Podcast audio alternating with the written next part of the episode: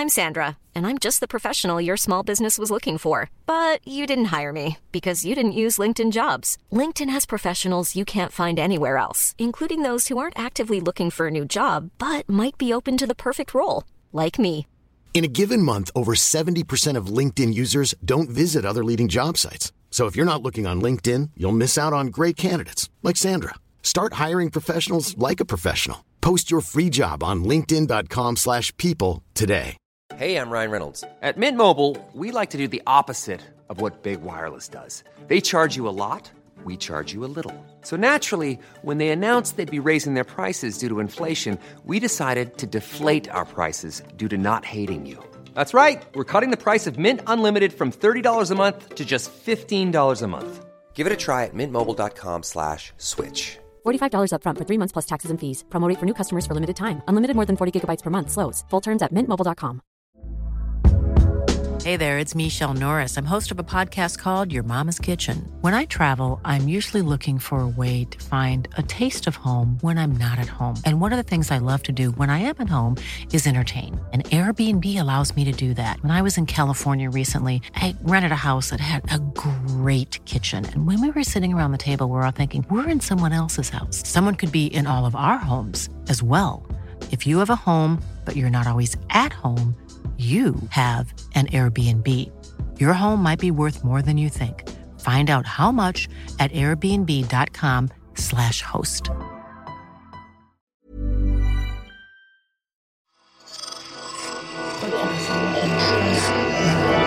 Esse podcast é, é apresentado por b9.com.br.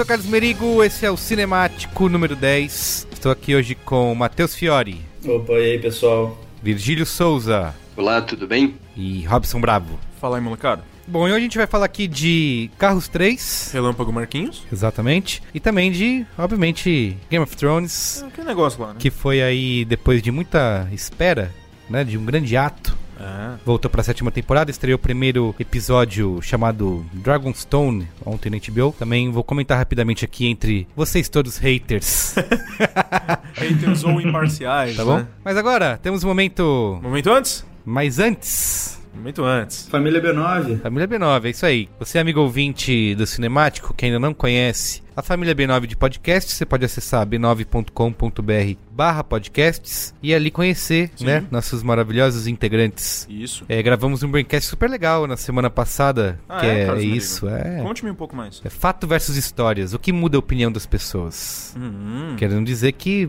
não adianta você tacar números e fatos na testa de alguém, ela É. jamais vai se convencer. Tivemos um crossover aqui, Braincast Mamilos e Naruhodo. Naruhodo, né? Exato. Sim. E o que, que falou Mupoca aí, o último Mupoca? Mupoca, o último Mupoca fala. E essas tendências aí?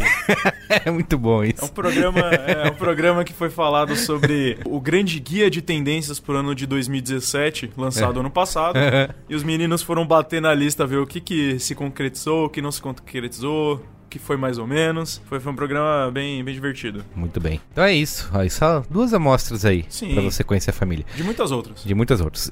E também iTunes? iTunes pode ser, se você der suas estrelinhas lá, né? Procura Sim, é. cinemático no iTunes, Dá cinco estrelinhas. dá cinco estrelinhas pra gente. Isso aí. E também temos o nosso bot aqui dos Facebooks, que é o m.me barra B9 Podcasts. Né? Você entra lá, conversa com o nosso bot, com o nosso robozinho. Ele vai oferecer pra você um serviço inigualável. Só ele serve. Só ele pode fazer, que é toda vez que sair um podcast novo da família, o nosso robozinho te avisa, manda uma notificação. Eu, aliás, na semana passada, tive esse cuidado de ia publicar o Braincast às duas da manhã. Você Aí falei, não. melhor não, né? Melhor programar pra manhã seguinte, Ah lá. pro robozinho não pegar as pessoas de surpresa no meio da madrugada. Pra ninguém receber mensagem acordar, né? Às vezes a pessoa tem aquele alerta de mensagem que, que toca quando ela tá dormindo. Isso. É, pô.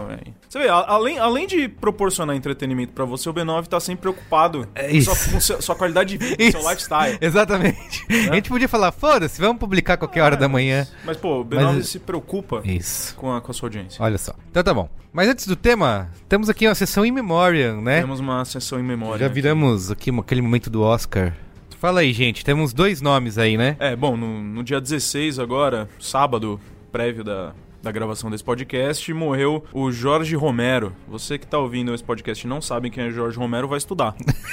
Jorge Romero, basicamente, ele é o cara precursor do, do gênero que virou gênero de zumbi, né? É, já existiam alguns filmes sobre isso antes, mas ele foi o cara que meio que calcou as regras desse gênero, calcou as regras de como funciona a maioria desses universos. Desde a década de 60 ele vem atuando aí, onde começou com A Noite dos Mortos Vivos e foi meio que o, o a trilogia, essa primeira trilogia que, é, que ele trouxe, quebrou vários paradigmas, trouxe.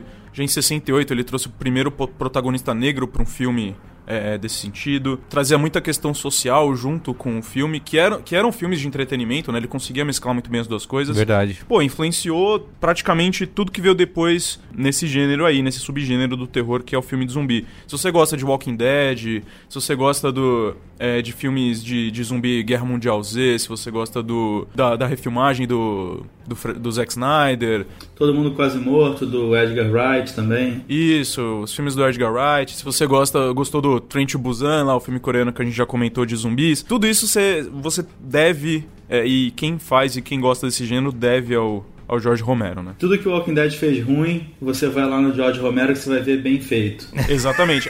é, não, e isso é, a gente tem que ressaltar de novo aqui, que ele fazia tudo isso, mas ele fazia com muita qualidade. Principalmente essa primeira É. trilo- trilogia dele é, é incrível até hoje, se você for ver até hoje. Claro que com tinha uma, uma certa restrição orçamentária, mas impecável, assim, principalmente em quesito de, de roteiro e de, e de entretenimento mesmo. Eram, são filmes que até hoje são super divertidos. Boa. Os fãs de terror perderam também esse fim de semana o Martin Landau, que é, foi um ator, morreu aos 89 anos, né? Mas foi um ator muito marcante ao longo de várias décadas e teve talvez seu trabalho mais, mais reconhecido no Ed Wood, do Tim Burton. É, interpretando Bela Lugosi, é, participou também de Missão Impossível, né, da série de TV original, de, de Crimes e Pecados, do Woody Allen e por aí vai. Um dado curioso pra quem é nerd é, é que ele recusou o papel de Spock na série do, do Star Trek porque ele acreditava que interpretar um sujeito sem emoção seria muito restritivo pra carreira dele naquele momento.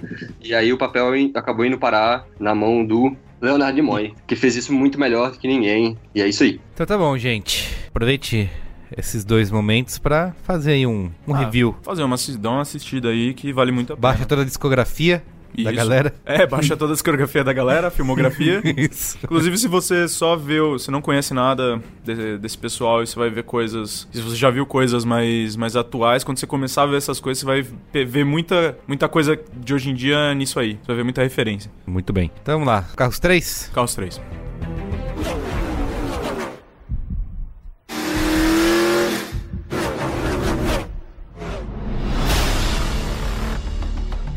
Você nunca mais vai ser o mesmo piloto. Aceite. O Relâmpago McQueen vai se aposentar? Eu decido quando parar. Jackson Storm faz parte da nova geração de corredores high-techs. Então vamos lá, gente. Carros 3 aqui, dirigido pelo Brian Fee, que é o único filme dele. Quem quer falar aí sobre ele? Ele segue um pouco a linha que a, que a Pixar, principalmente depois da, da união, dessa junção mais recente com a Disney, tem feito, que é colocar a prata da casa pra dirigir seus filmes, né? Aconteceu com o diretor do Bom Dinossauro, que era um sujeito que tinha feito aquele curta das, das nuvens com as cegonhas no, um tempo atrás. Verdade. Aconteceu com o diretor da Universidade Monstros, que era um sujeito que já tinha trabalhado em outros filmes da Disney, também fazendo outras funções, né, no set de carros, por exemplo, com os diretores de Valente, com o diretor do Toy Story 3. Enfim, é, é algo que eles têm feito com bastante frequência, né? Lançar gente que já está envolvida na empresa, que já tem uma relação com, com o funcionamento da Pixar, né, dessa fábrica de ideias, e colocar para dirigir é, os filmes solo, né. Os dois carros anteriores foram dirigidos pelo John Lasseter, né, que é o diretor dos três primeiros filmes da Pixar, o Toy Story 1 e 2 e o Vida de Inseto, junto com outros diretores, né? O Joe Ranft, que dirigiu, co-dirigiu o primeiro filme, já morreu, já faleceu há alguns anos. Ele foi no segundo filme substituído pelo Brad Lewis, que agora foi fazer outros projetos fora até da Pixar, mas aí o Brian Fee assu assume essa responsabilidade solo pela primeira vez na franquia. Legal, e ele já tinha então esse trabalho com os storyboards aí do, de outros filmes, né? Sim, do próprio Carros, né? Nos Uhum. dois primeiros filmes da franquia, o Ratatouille, o Aui. Ele fazia storyboard e fazia também, era mexer com props, né? Com os objetos de cena, é, construção dos cenários, dos personagens, enfim.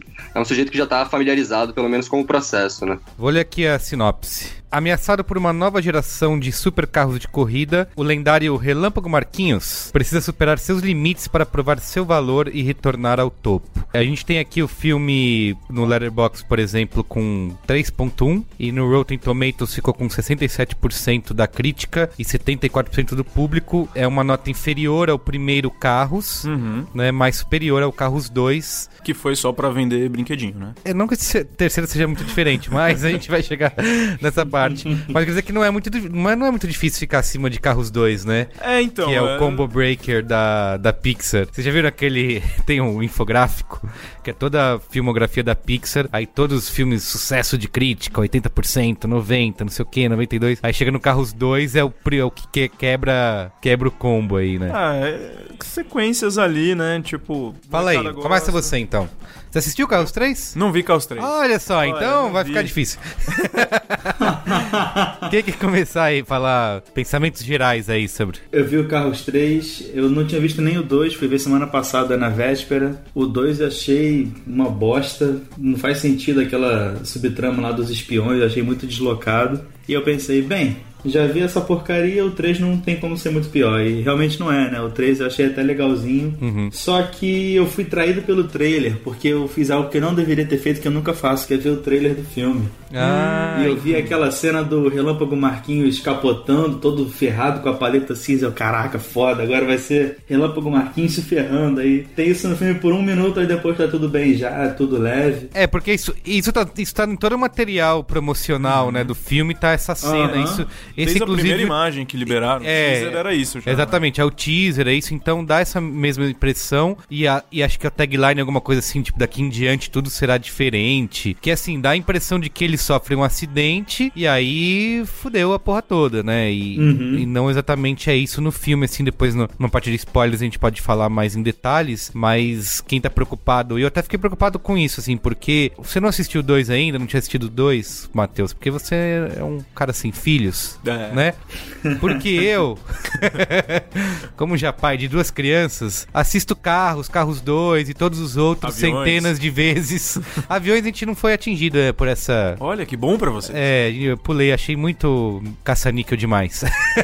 Mas vai sair, vai sair um filme solo com os aviões também, né? A Disney confirmou esse final de semana. Então, pode se preparar, amigo. tá bom. É, vai chegar. Então eu assisti assim repetidas vezes já o, o Carros, o primeiro Carros principalmente, e até aprendi a gostar um pouco, apesar de, de achar o pior filme da Pixar até então, até antes do Carros 2, que eu acho que é aí onde marca um, um ponto de virada da- do estúdio, onde eles passaram inclusive a lançar dois filmes por ano, né? E a Pixar era conhecida por lançar só um filme anualmente. E agora a gente tem um, como teve o caso do Bom Dinossauro, né? Também que a gente teve um filme no meio do ano e um no fim do ano, que é um, que é a lógica de mercado, assim, né? Você tem uma empresa que ficou conhecida por fazer filmes que eles tinham anotados no, no guardanapo.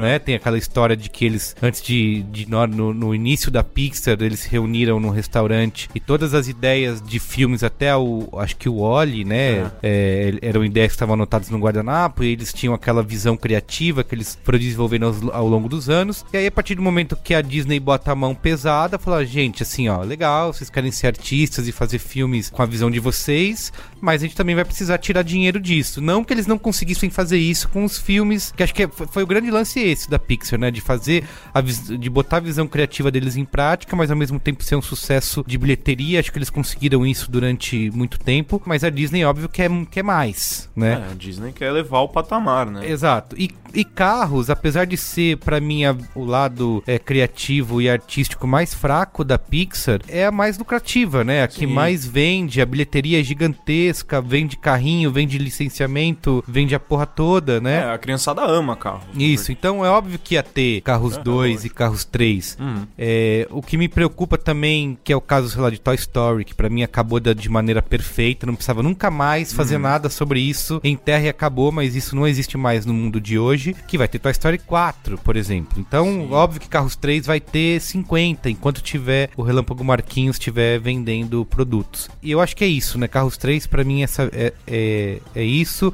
Carros 2 é, é horroroso, mas e até por isso que isso que o Matheus falou de eu fui assistir o 3 não tendo, fala, putz, vou lá, vou levar a criançada, né? E acabou. E eu acho que o filme tem um pouco disso no primeiro e no segundo terço do filme.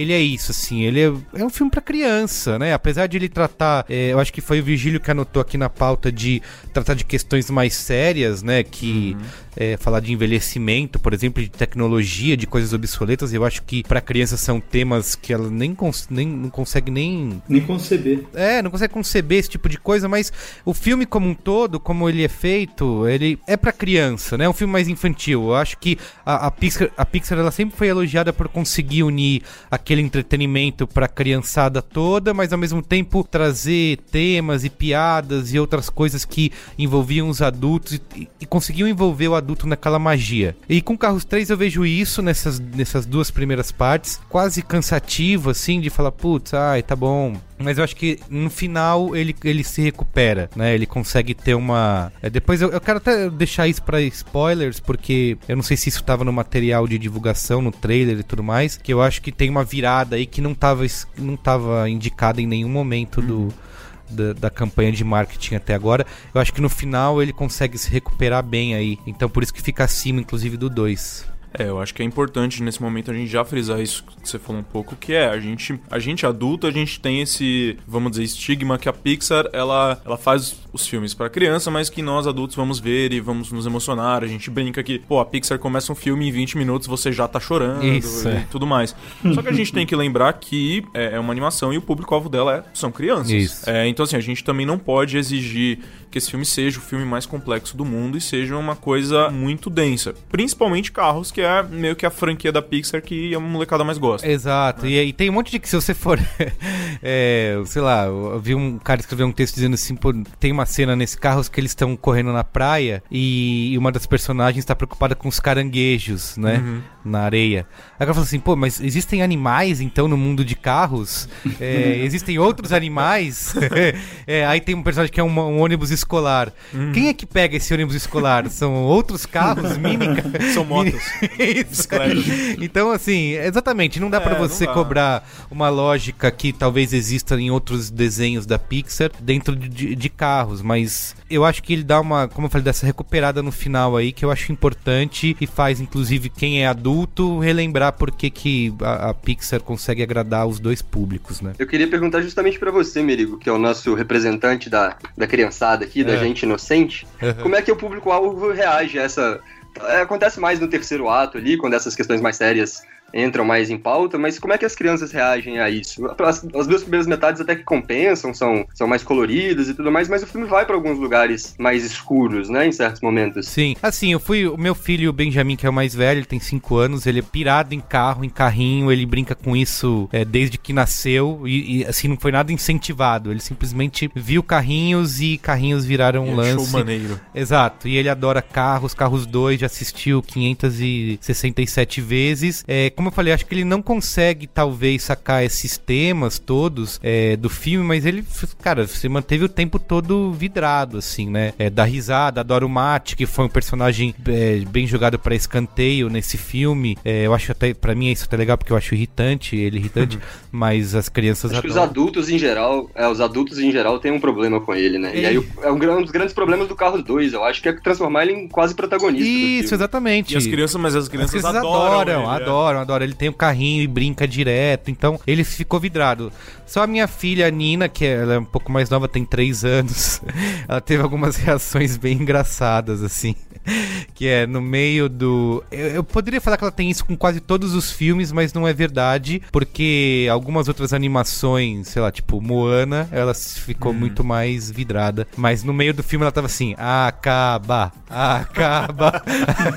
e, quando aca- e quando acabou, ela. É a frase pra, pra caixa, né? Isso, e quando acabou o filme, subiu os créditos, ela já tava bem paciente. Ela virou pra Ju, a minha esposa, e falou assim: Ainda bem que acabou, né, mamãe?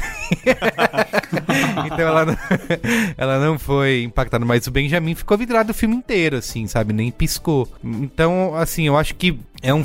É difícil até falar usar ele como parâmetro, porque ele fica assim praticamente todos os filmes que a gente foi assistir até hoje no cinema. É, ele ficou bem, bem empolgado, assim. Então, mas eu acho que toda essa parte que você cansa de ver as corridas e os mesmos dilemas de sempre, as mesmas cenas engraçadas e as piadinhas e tal, você, pra criançada é é diversão, sabe? Então, acho que acaba funcionando, mas é isso que eu falei, eu, eu- essa, esse primeiro parte do filme, primeira e segunda parte do filme, eu fiquei com- quase completamente desconectado, assim. Só voltei a me reconectar com o filme nessa parte final aí. Então vamos lá, vamos pros spoilers? Vamos lá. Avada Kedavra. I am your father. a, a boy's best friend is his mother. What's in the fucking box? I see dead people. Damn you all to hell! People!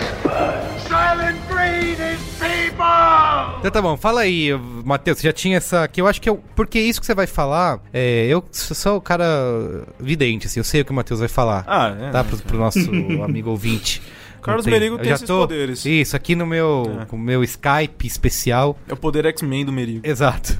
Que eu acho que isso foi uma grande surpresa, assim, porque eu também sou um cara que não tô vendo trailer, eu vejo teaser muito, porque eu gosto de ver teaser, e até quando eu publico, eu publiquei, acabei de publicar no B9 o, o segundo trailer de Blade Runner 2. Fugir desse. Eu nem assisti, eu publiquei sem assistir, assim, porque eu não quero ver, eu não quero, eu acho que isso é importante, tem gente que, que adora consumir esse tipo de coisa, mas eu botei ali coisa, ó, novo trailer dirigido tal, Harrison Ford, é isso aí, assiste e dá o play.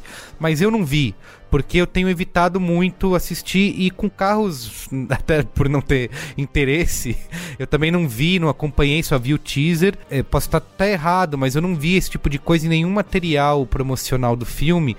A indicação dessa nova protagonista. Inclusive a hashtag que eles estão botando na campanha, ele é o cara.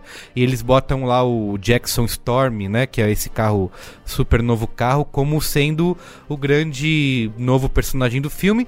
E que no fim das contas nem é, né? Ele tá ali como um, um, um- um antagonista, mas no fim das contas ele não tem foco, né? Ele mal é o vilão, né, na verdade. É, ele é mal é o vilão, muito mais é verdade. o tempo, talvez, do que o próprio cara. É. Fala aí, Esse Robson. personagem feminino, ele é um, um carro que aparece, sei lá, numa pista de terra, que vai ensinar. Ela, ela é o Apollo. A treinadora, do- do- exato. Tá. Ela, ela aparece num trailer, Aham. em algum dos três lá, dos 43. é, só que ela aparece exatamente como um coadjuvante. Ela, ela Aham. aparece em uma cena, ah, vou, vou te ensinar uns negócios. E pronto. Fala aí, Matheus. É, eu acho que o maior legado desse filme, com aspas gigantes, antes e depois de legado, é a questão de introduzir a protagonista feminina para possíveis próximos filmes, né? Porque é uma questão importante socialmente hoje que a gente não vê tanto nos filmes infantis e vai preparando as próximas gerações para serem melhores que a nossa, né? Que é importante. Ela não é apenas uma personagem feminina, como também é latina.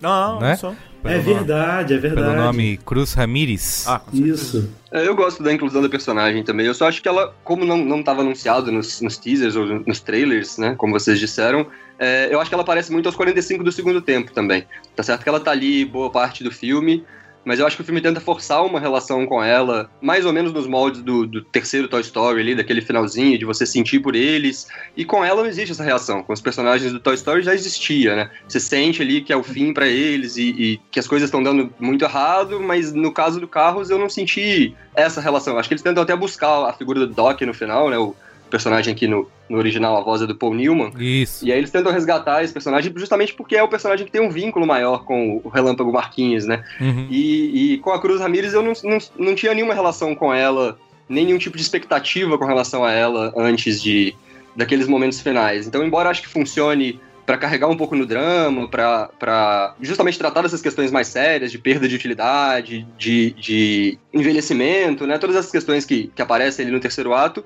ela é útil, mas, mas eu não acho que exista uma personagem ali tão forte para para fazer para carregar é, essa virada do filme. Que daria a entender que ela continuaria sei lá, num Carros 4. É, aliás, foi, foi uma das primeiras reações do Benjamin depois que acabou o filme, foi perguntar se já tinha um Carros 4. então você vê que, que, realmente ele gostou, né? Tá confirmado já. tá né? confirmado. Podemos dizer. É, assim, o que eu, eu. Nesses três filmes, eu em nenhum momento me importei com o Relâmpago Marquinhos, nunca nada. Mas eu acho que eles tiveram pelo menos esse mérito de eu ali no meio do filme tava me importando com o que aconteceria. Claro que já tava telegrafado, né? Assim, o que ia acontecer, completamente óbvio. Mas eu acho que eu me importei um pouco ali com esse com o destino da personagem, até com uma maneira que é que ele passa o bastão, né, digamos assim, para para ela, né, de dizer que ela fala, ah, é a última chance dele, mas aí ele fala, não, é a minha última chance de te dar uma primeira chance, né? Achei muito legal a maneira como eles fizeram isso, mas eu concordo um pouco com o Virgílio de talvez parecer um pouco forçado assim, porque uma hora eu fiquei pensando a impressão que dá que agora eles vão refazer todos os filmes com protagonistas femininas no lugar e de repente numa, não de uma maneira tão natural ou tão, tão legal como poderia ser, né? É, isso tá acontecendo um pouco em Star Wars também, né? Eles estão refazendo o episódio 4, só que com a Rey no lugar do Luke. Isso tá, infelizmente, virando uma tendência, porque as intenções são boas, mas eles não querem pensar muito em alguma coisa diferente, não querem arriscar.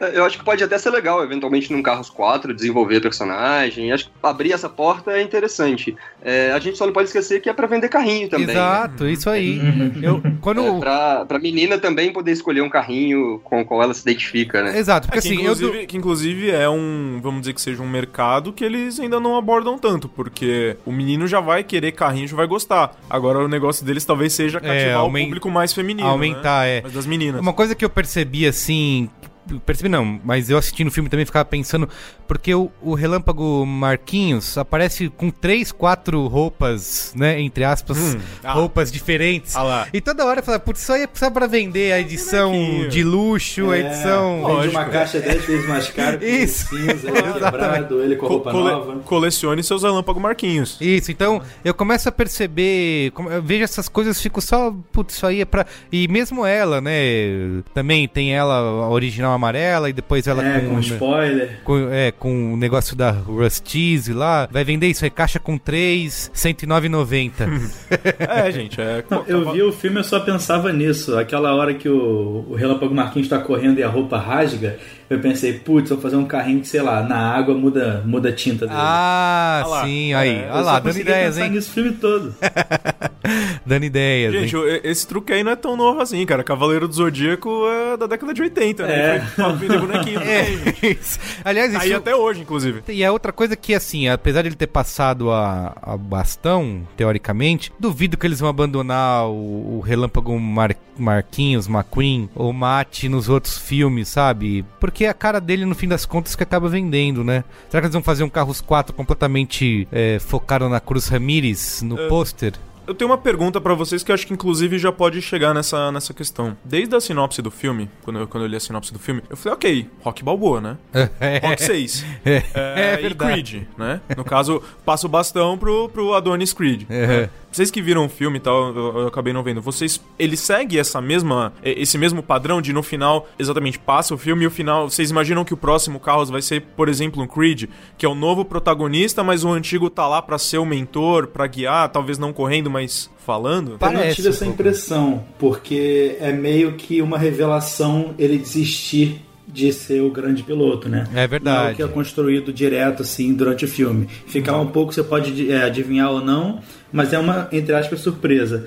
Agora, eu acho que é muito provável que o próximo filme seja no estilo Creed, sim, que ele seja o treinador e ela esteja lá sendo a principal. Porque até pela lógica que eles botaram ali no filme, a única maneira dele continuar correndo é ele atualizar, virar um carro completamente diferente, né? Que eu até achei que em certo momento isso pudesse acontecer, que agora todos os carros são linhas retas, né? Quadradinho, enquanto os antigos, os filmes anteriores, eles eram mais arredondados. Falei, ah, vamos mudar completamente o design do, do carro, e aí vai virar um Relâmpago McQueen old school, né? Vintage, uhum. e um novo. É, achei que fosse isso que, pudesse acontecer. E pra ele continuar correndo, existindo naquele mundo, é o que deve- deveria acontecer com ele. E ela já é toda nessa, nesse novo design aí, digamos assim, né? Então pra ele continuar participando é dessa maneira ou sendo um mentor, né? Hum. Mas vamos dar nota então pro Relâmpago? Eu vou dar três estrelinhas, vai, você bonzinho. Ó. Eu dou três estrelas também. Dou duas estrelinhas. Nossa, como eu- é o Virgílio com. Tem um pedaço de bolor no peito. O Menino tem filho, eu tenho irmãos pequenos, o Virgílio não tem nada. Ele E o Virgílio tem carro. Sou o filho mais novo, eu não tenho que assistir essas Ah, coisas tá mais. explicado. Vamos lá. Mas eu acho que tá aí, tá, tá de três, tá de duas pra três aí. Eu Passou só, de ano, passou eu de só, ano. eu só tá dando três estrelas porque o final eu realmente falei, ah, legal, gostei desse, dessa resolução. É, eu dou três porque tinha muitas crianças rindo na minha sessão. Então, Tá vendo aí? O Se objetivo é esse, então. Se eu assistisse em casa, no escuro, você teria dado uma estrela. tá bom, então vamos lá. É, sessão Game of Thrones.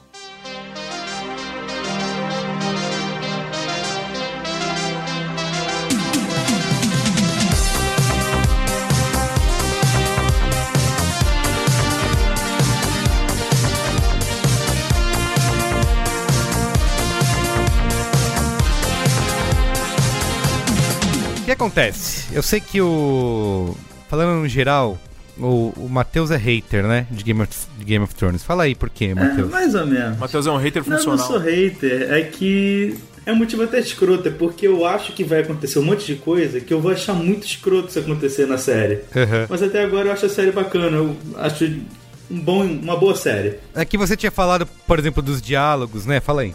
Pô, sim, eu me incomoda que a série usa muito diálogo, tipo, também não tem como construir de outro jeito, né? Porque é muito personagem. Só que acaba que tem muito personagem que é extremamente funcional, tipo o Sam. Você sabe que ele, ele só existe pra descobrir alguma coisa pra ajudar o Jon Snow, sabe? Ele é, só, ele é só o gordinho simpático, né? Sim, e pô, é- fica muito na cara que é um truque do roteiro e quando o truque fica muito óbvio me incomoda. Uhum. E os roteiros, o roteiro dessa temporada acho que começou ele muito expositivo, tá muito tipo A fala X pra B. Não, não é uma coisa você não tem que triangular pra tirar informação. Sim. Não é um diálogo corriqueiro. São Sim. sempre diálogos muito diretos. Tipo, olha só, eu tenho um barco, você precisa de um barco, eu vou navegar pra tal lugar, você precisa ir pra tal lugar. Vamos navegar juntos? Aí, pô. É, o que, nah, é que assim, esse primeiro episódio que foi exibido agora na- nesse retorno na sétima temporada, chamado Dragonstone, ele foi como muitos outros primeiros episódios das temporadas anteriores, que é um momento assim, ó, passou esse tempo todo, agora vamos aqui mostrar onde estão as peças no tabuleiro e vamos começar, né? Vamos situar você no que tá rolando, vamos te, te reapresentar seus personagens favoritos com alguma frase super marcante para as pessoas repetirem nas redes sociais e aí daqui em diante a gente vai. Foi isso esse primeiro episódio da sétima temporada. A questão é que eles não têm muito mais tempo, né, para poder ficar gastando o episódio com isso, porque essa primeira parte da sétima temporada tem só sete episódios, né, mais curta do que as outras. Então fica meio essa questão, né, de pô, será que precisava fazer um esse momento? Vamos mostrar pra você onde tá cada um e a partir disso a gente vai. Só que uma coisa que eu digo Pra muita, muita gente que no domingo fica falando, ah, é só eu não assisto Game of Thrones. Fala, é, só você, o fodão, como é que é aquele, aquele meme? O diferentão. O diferentão, é. Exatamente. É que Game of Thrones não é mais, ela deixou de ser uma série de TV pra virar futebol, entendeu? Então não tem, não dá mais pra cobrar sentido e bom senso das pessoas. É, porque por mais que ela tenha, eu concordo até com isso do da exposição nos diálogos, mas isso até é uma coisa que eu, eu nunca li, mas o Cris, Cristiano Dias que já leu bastante, ele falou que os livros, eles são assim, né? Ele não tem, a batalha não existe, né? Ele só tem são personagens discutindo, ah, olha só a batalha, batalha, batalha, batalha e aí você pula a página, aquela batalha já foi e são só as pessoas falando de como de como a coisa aconteceu. Ela, ela é um é uma um- uma história de conspiração, né? De conspiração política. Ela não tem. Ele não gasta páginas contando com batalhas épicas. O que a série até faz mais do que isso, né? Nos últimos. Nas temporadas anteriores, você tem sempre um momento de. né? Depois de toda aquela construção e falação durante oito episódios, geralmente, no nono vem uma grande. vem uma grande batalha, assim. Ah, porque a audiência também deve, deve querer isso, né? Deve querer, mas o que eu acho que assim, como Game of Thrones virou esse acontecimento cultural, assim, assim, de uma maneira. é, eu acho que é verdade. O Matheus tinha citado de Better Call Saul, né? É uma série que não arrebata multidões, mas ela é construída de uma maneira completamente diferente, né? Mais silenciosa. É isso que eu adorei que você falou, Matheus, de fazer a triangulação das coisas. É, e, e Game of Thrones não é mais isso, né? Ele é só uma, é uma série de personagens em vários cantos do mapa, é, discutindo, conspirando quem vai trair quem, né? É, e eu acho que as pessoas já estão completamente ligadas nisso, assim. Elas não estão muito mais se importando é, como a série tá construindo. É meio que a tia que quer ver o final da novela, se o mocinho ficou com a É. mocinha, sabe? A Concordo. minha opinião de, de quem tá de fora e quem só vê as pessoas comentando de Game of Thrones quando entra a temporada, quando termina episódios, é que, num geral, a maioria das pessoas assiste Game of Thrones pra ver reviravolta. É, assim, é, é quer ver. Pra ver traições. Isso, quer ver o assim. pau comer, né? Porque É. eles estão prometendo isso durante um tempo e isso vai sendo. Eles vão usando esses. Os teasers, né? De que ah, o pau vai comer, o pau vai comer. Só que ele não come, né? Mas vai comer, vai comer. E aí. Só que. E, e acho que isso vai empolgando a galera de uma maneira. E eles conseguem fazer isso de uma forma é, brilhante, assim, de ir plantando essas coisas e de fazer o, o- de criar momentos épicos no meio de tudo isso, né? As temporadas anteriores tem é recheada de grandes momentos, né? É, de grandes diferenças. O primeiro episódio tá cheio disso, sabe? De, por exemplo, se aparece a, a como é o nome lá? Jandira.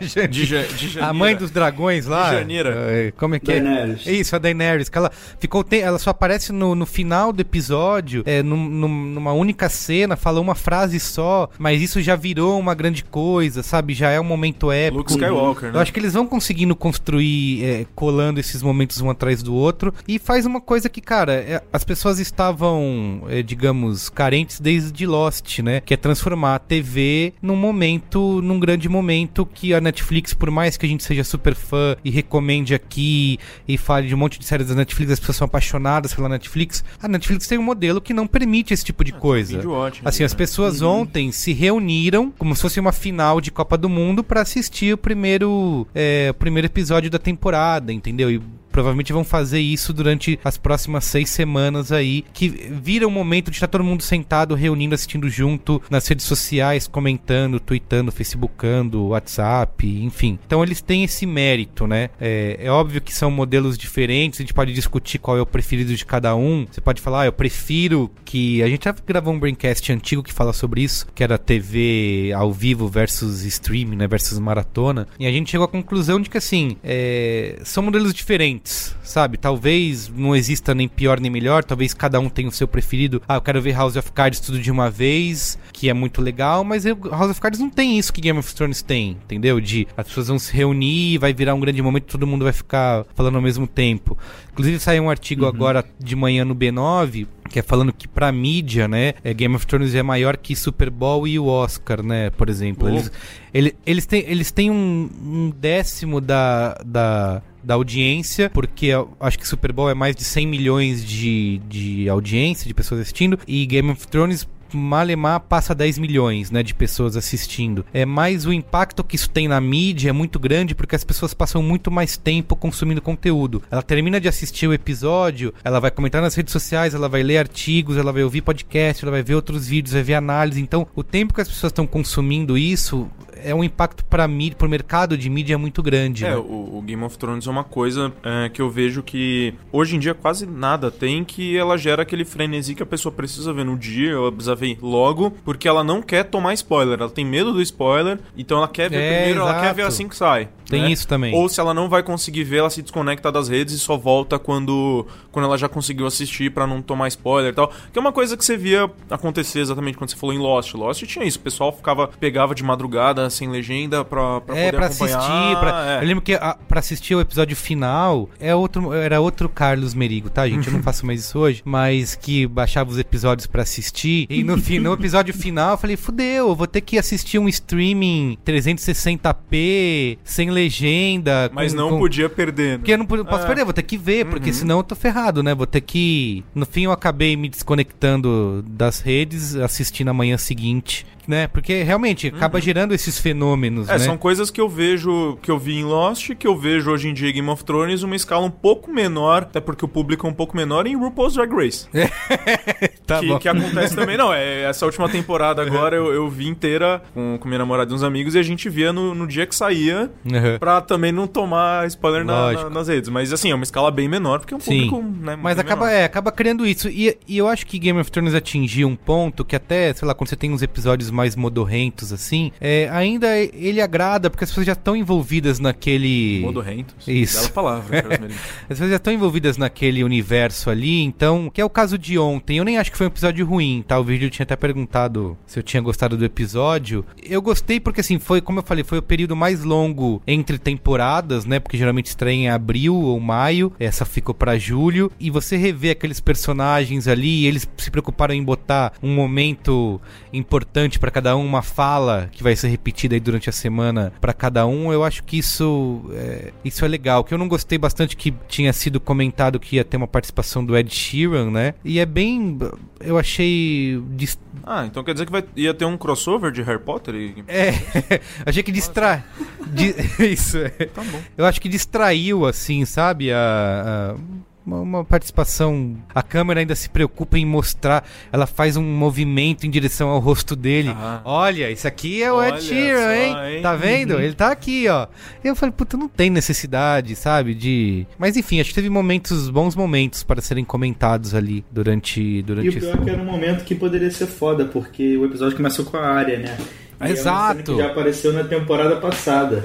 É, então por que, que eles repetiram? Pra mim não foi só pra relembrar, foi pra ratificar que ela agora quer ter a vingança dela a qualquer Não, custo não, e ela não. tá Não, implacável. Calma lá. Calma lá. Foi assim.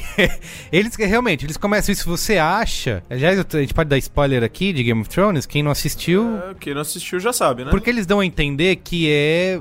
Que ao contrário de vários outros episódios, quando eles. Eles sempre começam no- na sequência de abertura, né? Com a música. Quando a galera se empolga, grita vai Corinthians na janela e tal. Eles começam dando a entender que aquilo é um flashback. Que acho que foi um. Eles já usaram esse recurso antes dos, dos- da sequência de abertura como um flashback. É, mas no- daí você vai assistindo e você começa a entender que não é um flashback, na verdade, é a área.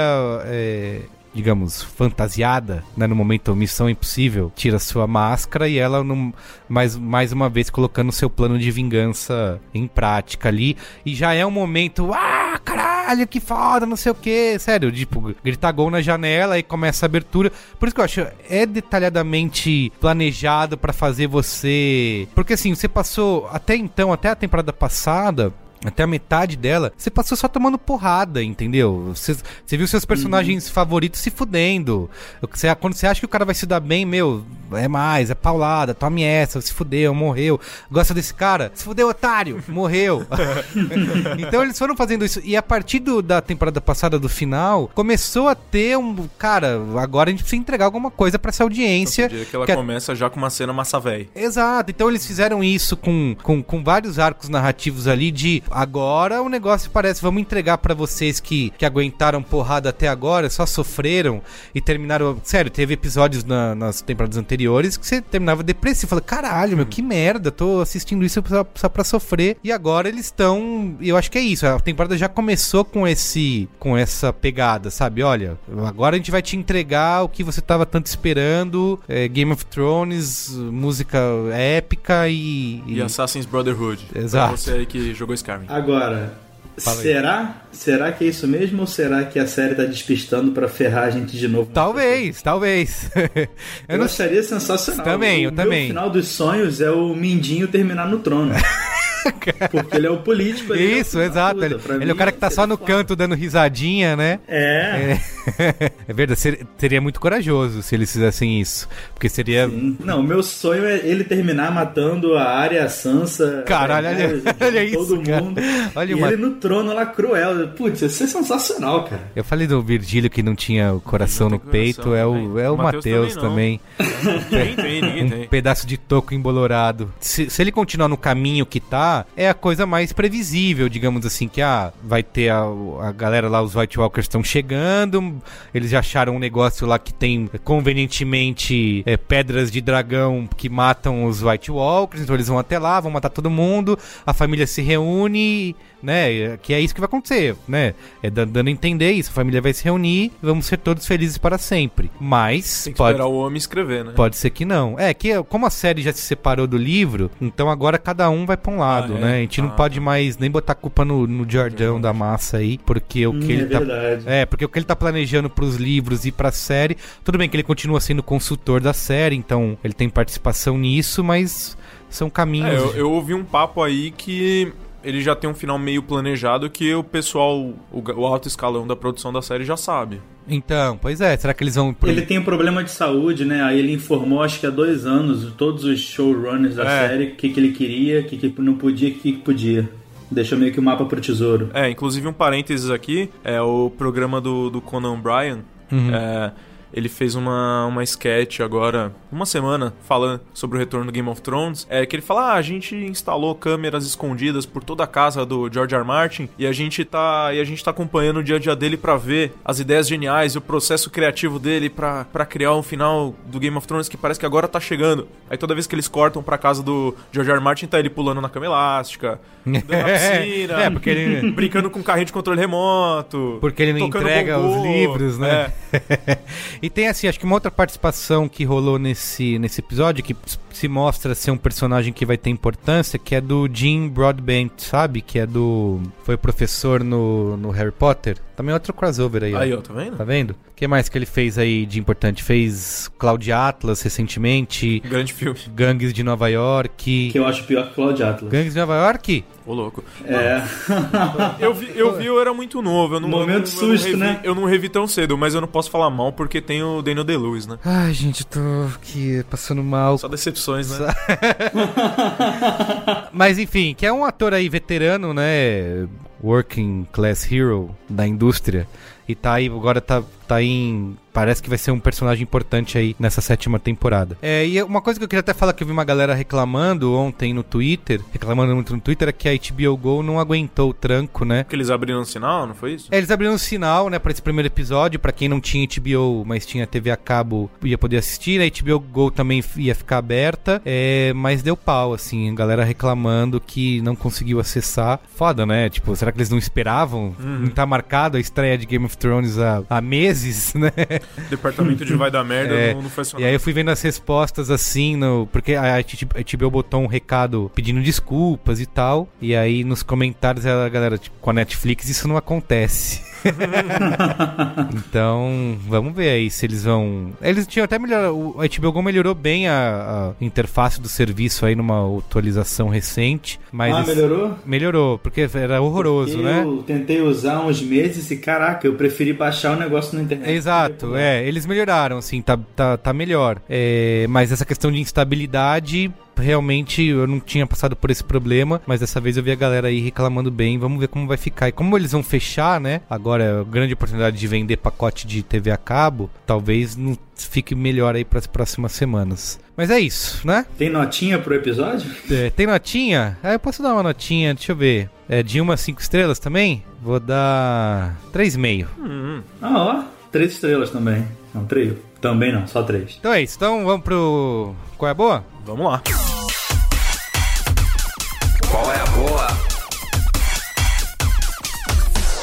Qual é a boa? O, nosso amigo Virgílio Souza Foi, foi, abduzido. Foi abduzido. Não vai poder participar. Infelizmente. Mas nós temos aqui qual é a boa, né? Quem quer Temos, começar temos. aí? Fala aí, Robson. Eu, vamos lá. Ah, dois colégios as boas aqui, rapidinhos. Primeiro é o seguinte: é, todo mundo sabe que a internet Veio pra ficar. veio pra ficar. E uma das, das principais funções da internet pela qual ela foi construída é vídeo de gatinho, né? Lógico. E eu vou indicar um, um- um documentário, um filme, né? Do, do ano de 2016, do ano passado, que é basicamente um filme de gatinho gigante. Ele chama Cad. Ah, eu vi falar Isso. disso aí. É, é Cad, no caso em português ele é traduzido como Gatos. Uhum. É, ele é um filme que ele é do. Ele, ele é uma parceria com o YouTube Red, né? O, a rede paga do YouTube, né? Ah, tá. O streaming. E ele também, ele tá em alguns cinemas, é, é, pelo menos aqui em São Paulo, onde a gente grava, ele tá em alguns cinemas é, num circuito mais restrito, mas ele tá passando.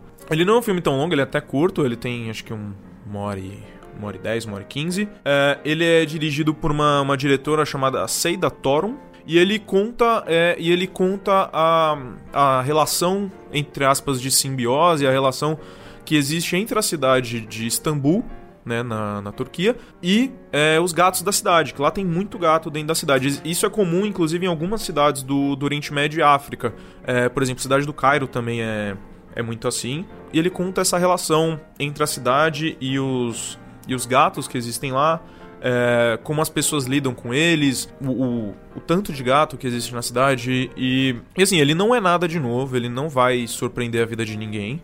É, tanto em narrativa quanto é, nos aspectos técnicos. Ele entrega o que ele promete ali, que é mostrar os gatos e tudo mais, mostrar a relação das pessoas, mas a maneira que ele é construído é interessante, porque cada gato tem a sua personalidade, eles são é, personagens que vão costurando a, a, a narrativa do, do filme. Assim, se você gosta de gato, você vai achar o filme legal, você vai ver, você vai. É, você vai ficar. Vai rir se emocionar? Vai rir, se emocionar. Tem uns gatos mais engraçados. Tem um gato que é loucão lá, uma gata que é doida, que não deixa o, o entre aspas, namorado dela chegar perto de outros gatos. Tem umas coisas engraçadas assim. E ele é, ele é um filme interessante. Quem não gosta de gatos vai, vai quem sabe, ver é, é, o animal por, por outra ótica, né? Que gato não é necessariamente só um animal traiçoeiro e alguma coisa assim como as pessoas acham. Uhum. Tem até um gato que trabalha, né? Aquele da peixaria. Isso, isso. Tem que um ele gato. fica matando os ratos. Pô, E- aquele é o melhor do filme. Isso, é, tem essa relação. Tem um, um mercado aberto lá, um- não, é, não é uma peixaria, na verdade, é um restaurante. E Isso, ele- eles tinham um problema grande de infestação de ratos no, no local. E, pô, a gente vende comida, não é legal ter ratos aqui. Então, em algum momento, apareceu um gato lá. E esse gato caça os ratos que tem ali perto. E em troca disso, o pessoal do restaurante dá comida pra ele, deixa ele ficar lá e não mexe nele. Então tem essa relação de simbiose que é, todos os gatos do filme você vai ver eles são gatos de rua, mas a maioria é gordinho, assim, a maioria Sim. tá bem tratado. Porque Uhum. tem essa coisa que o gato ele não é, ele é da cidade ou ele é da rua, da casa, do bairro e não necessariamente ele é, ele é de alguém, ele é um gato que existe ali e as pessoas têm ele como, vamos dizer, um amigo, um membro da família, alguma coisa assim, né? É um filme bem interessante se ver, se você conseguir ver no cinema, talvez seja legal. É, se não, procura aí. Jack Sparrow já está em posse do filme. Jack Sparrow já, aparentemente já, não- eu não tenho certeza, mas mas pelo que eu entendi. Não, tá assim, tá assim. Confirma aqui, me falaram Confirma? no ponto aqui. Falou no ponto, tá confirmado? ok, tá confirmado. É, o filme é de 2016, né? Uhum. É, ele veio agora pra circuito, mas ele é do ano passado, né? Então tudo bem. É, segunda coisa, é uma banda de Teresina, no Piauí, terra de papai, chamada Aloha Howley. Olha. Aloha com H, Howley também com H. Ela é uma banda de 2013 e ela é de surf music, é, com muita influência punk rock, assim, umas belas marteladas e tal. É uma banda que ela tem um EP lançado e dois álbuns. O mais recente é desse ano, chama Summer on Mars, é, lançado pela, pela Laja Records. É, você encontra todos os álbuns completos no YouTube, no Spotify, né? E você só não encontra o Summer on Mars, os outros dois mais anteriores, que é o EP e o disco, você encontra lá. Molecada, molecada muito boa, molecada marretada sensacional. E eles estão aí, é, aqui no Brasil a gente tem uma cena, talvez eu já tenha mencionado isso antes, aqui a gente tem uma cena muito crescente de bandas de, de surf music, principalmente misturadas com, com punk rock e tal. É, e eles estão tendo assim uma, uma grande projeção ultimamente, principalmente por ter assinado com a Laja, que é uma gravadora que já tem muita banda, que já tem um nome.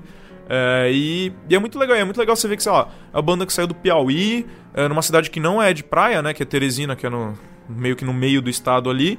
E, pô, eles fazem uma música muito sensacional, assim, dentro do, dentro do gênero e tal.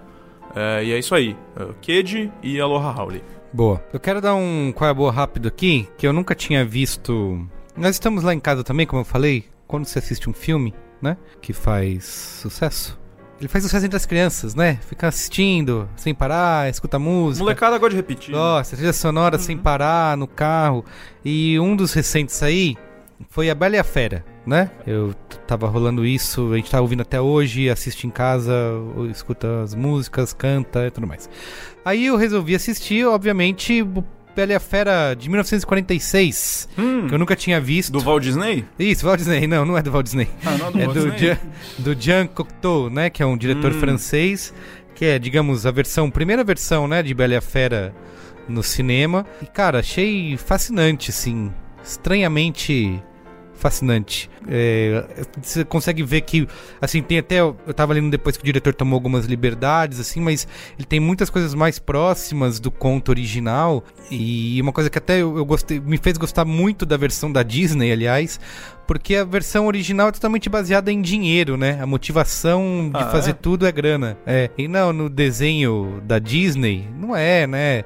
É só o amor e a poesia e o conhecimento e os livros, né? Tudo isso que motiva é, as pessoas, assim. E... Mas, enfim, eu acho que vale muito a pena quem, quem nunca assistiu já um filme de, sei lá. 60 anos de idade, né? Mas ainda assim você vê o tipo design de produção incrível, a maneira criativa como o diretor usou para mostrar a casa viva, né? Os objetos vivos dentro de casa, assim, de, de conseguir resolver aquilo numa época com uma tecnologia bem inferior, né? Nada de, tipo, não tinha efeitos digitais, né? Tinha que fazer tudo na mão, também com um figurino incrível, assim. Então acho que eh, para quem é fascinado aí em Bela Fera, lotou os cinemas para dar um bilhão de dólares para Disney. Eu acho que vale a pena conhecer essa versão aí. Legal. Eu tô com uma coleção aqui que eu vou tentar sintetizar bastante de dicas. A primeira é por causa do Martin Landau. É, tem um diretor que eu gosto muito, até já comentei dele aqui lá no primeiro e no segundo podcast, que é o Ingmar Bergman, que é o sueco, que pra mim é um dos maiores gênios da história do Menino, cinema. menino, Sou tá fã. começando agora. Vou, vou tatuar a cara dele na minha cara ainda, enfim. e ele tem um filme chamado é, Morangos Silvestres. Mas não vou falar de Morangos Silvestres, a questão é: o Woody Allen é muito pela saco do Bergman e ele fez muitos, mas muitos filmes copiando filmes do Bergman, tipo, abertamente. Olha a Quase remakes. E, não, é, pô, não tem como. Tu vê os dois filmes, você vai saber. É tipo Homem-Aranha 2002 e Homem-Aranha 2009, sabe?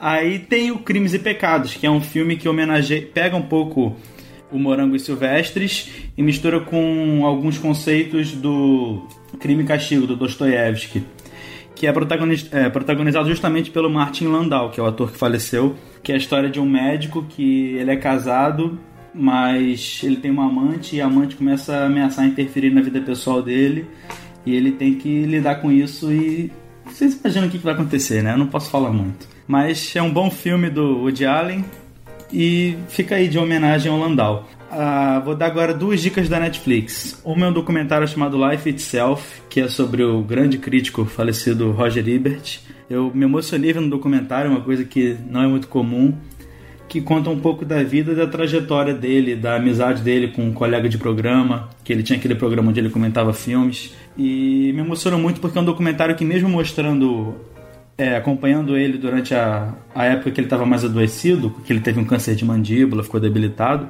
o documentário em momento nenhum mostra ele como uma vítima, mostra ele como uma pessoa fisicamente frágil, mas sempre muito feliz e muito esperançoso, muito empolgado com a arte, com as relações dele. E eu achei muito bonito retratar dessa forma. A outra dica da Netflix é um filme chamado Fome de Poder, que conta a história do McDonald's, que o pessoal não gostou muito porque o roteiro é meio idiota, mas eu confesso que eu adorei esse filme é com Michael Keaton, porque a direção do filme tem um. Ela consegue. Ela sabe que está trabalhando com um roteiro pobre e ela consegue adicionar muitas camadas por cores, por enquadramento. Por exemplo, o personagem não está satisfeito com o emprego dele. Aí, em vez dele falar alguma coisa idiota, mostra ele falando no telefone de costas, olhando no espelho, olhando para baixo, que mostra ele com vergonha, ele fragilizado coisas assim que salvam um pouco roteiros pobres, eu sempre gosto de enaltecer. Eu gostei também, assim, eu vi também bastante crítica, assim, mas acho que tem até um, um grande parte do público gostando, eu gostei também. É, Pô, eu achei muito bom. E a última dica, é, no começo do mês eu fiz um curso do Pablo Vilaça, e no curso, é, uma das cenas que ele usou para ensinar as coisas lá, foi uma cena de um filme chamado Sombra de uma Dúvida do Hitchcock, que era um filme que nunca tinha assistido. E o Hitchcock, pô, um dos diretores que eu mais admiro. Eu peguei para assistir e eu achei esse filme simplesmente genial. Por quê? A história, resumindo, é um cara que ele tem uma um, ele tem um- uma irmã e a família da irmã, e esse cara ele é entre aspas um monstro, sabe? Ele faz uma parada que é muito errada. O que um filme normal faria é você mostrar ele como bonzinho e desconstruir ele como monstro para te surpreender. Só que o Hitchcock é um gênio, então o que, que ele faz? Ele mostra que o cara é um monstro desde a primeira cena, e ao invés dele fazer você perder a admiração, ele faz você construir admiração pelo cara durante o filme. Então você vê que ele é um filho da puta no começo, só que você começa a criar empatia e você vê que ele tem um lado, entre aspas, bom também. Então você não concorda com o que ele faz, mas você começa a entender as pessoas que são cúmplices e não conseguem denunciar ele, sabe? Então é a dúvida do filme é justamente essa. Tá, o cara é errado, mas ele faz tão bem para minha família, o que, que eu faço? Não sei como é que eu vou reagir. Cara, Hitchcock. Hitchcock é isso, o cara é um gênio. Legal. Muito bem. É isso, gente. É isso. Até semana que vem? Até. Tchau, tchau. Valeu.